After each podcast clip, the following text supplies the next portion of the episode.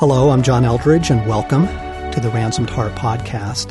This week, we are giving a taste of a wonderful teaching series that I've done entitled The Life of Jesus. It's a fresh look into the Gospels and into the personality of Jesus Christ.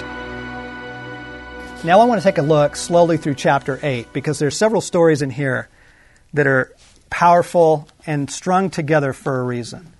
He's just finished the Sermon on the Mount, all that stuff, right? When you pray, go in your closet. When you give, don't let your right hand know what your left hand's doing, all of that. Seek ye first the kingdom of God. He's just completely revamping their idea of goodness. Goodness, genuine holiness, all right? He's just revamped the whole thing. And then, almost as if to say, well, let me show you what I mean. All right? Chapter 8 begins like this When he came down from the mountainside, large crowds followed him. A man with leprosy came and knelt before him and said, Lord, if you are willing, you can make me clean. Jesus reached out his hand and touched the man. I'm willing. He said, Be clean. And immediately he was cured of his leprosy.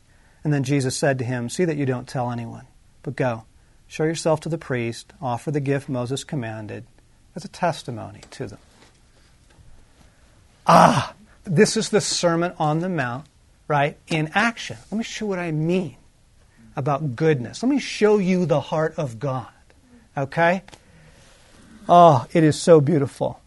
His power to heal, his desire to heal, right? His compassion, his tenderness.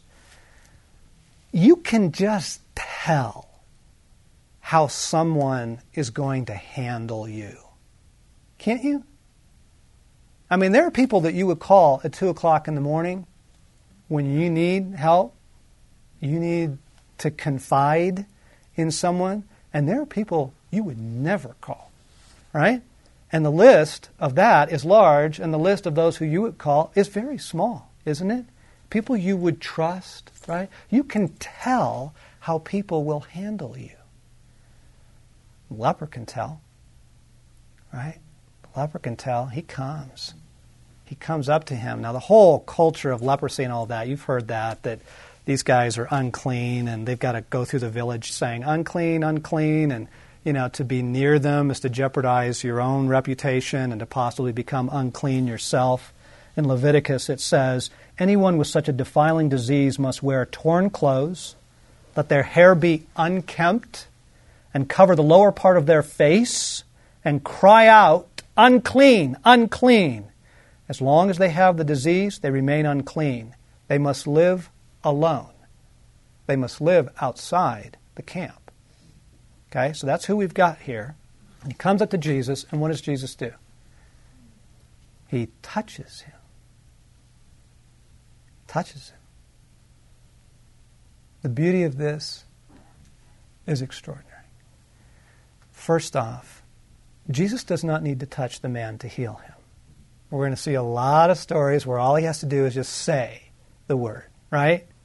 Okay? He doesn't have to be present in the building to raise somebody from the dead, right? He just says it and it happens, okay? But he touches him. Why? Because this is the one thing the man needs. No one has touched him for a long time. Right? I mean, just human touch, human embrace. Do you see the kindness of this? The beauty of his compassion? And you know what this is going to do. He's now unclean. Right? You're not supposed to touch these guys, okay? That's why they yell, unclean, unclean, stay away from me, I'm going to contaminate you. And Jesus walks up and goes, No problem. I am not even worried about any of that. What I love in this story is not just his compassion, which is so extraordinarily beautiful. I mean, he gives the man what he needs, but his disregard for what people might think. I mean, this is one of the qualities of Jesus that I absolutely love the most. Because I am embarrassed to think how much I consider what people might think. We're ruled by it. right? What you wear, what you don't wear, where you wear it, you know, why, what crowd you're in, who you choose to talk to, who you don't choose to talk to. You know what I'm talking about, right? What will people think? I mean, I, I was nervous about teaching tonight. Why? Because of what you might think of me. Ah, it's just crippling. And Jesus doesn't care. He doesn't care. I mean, he's trying to get this ministry going. He's got a message he needs to get across. Credibility is fairly important at this point. It is early in the game, and he is already breaking so many rules, right? He's almost assuring himself of being disqualified. Do you see that? He doesn't care. He doesn't care. He's not ruled or governed by that. Ah. Jesus' freedom from that alone makes him the most remarkable person I have ever met. I don't know anyone like this. This might be one of my favorite topics the heart and the personality of Jesus. I hope you've enjoyed it. To find out more about this resource and many new resources that we're offering, come to our store at ransomedheart.com.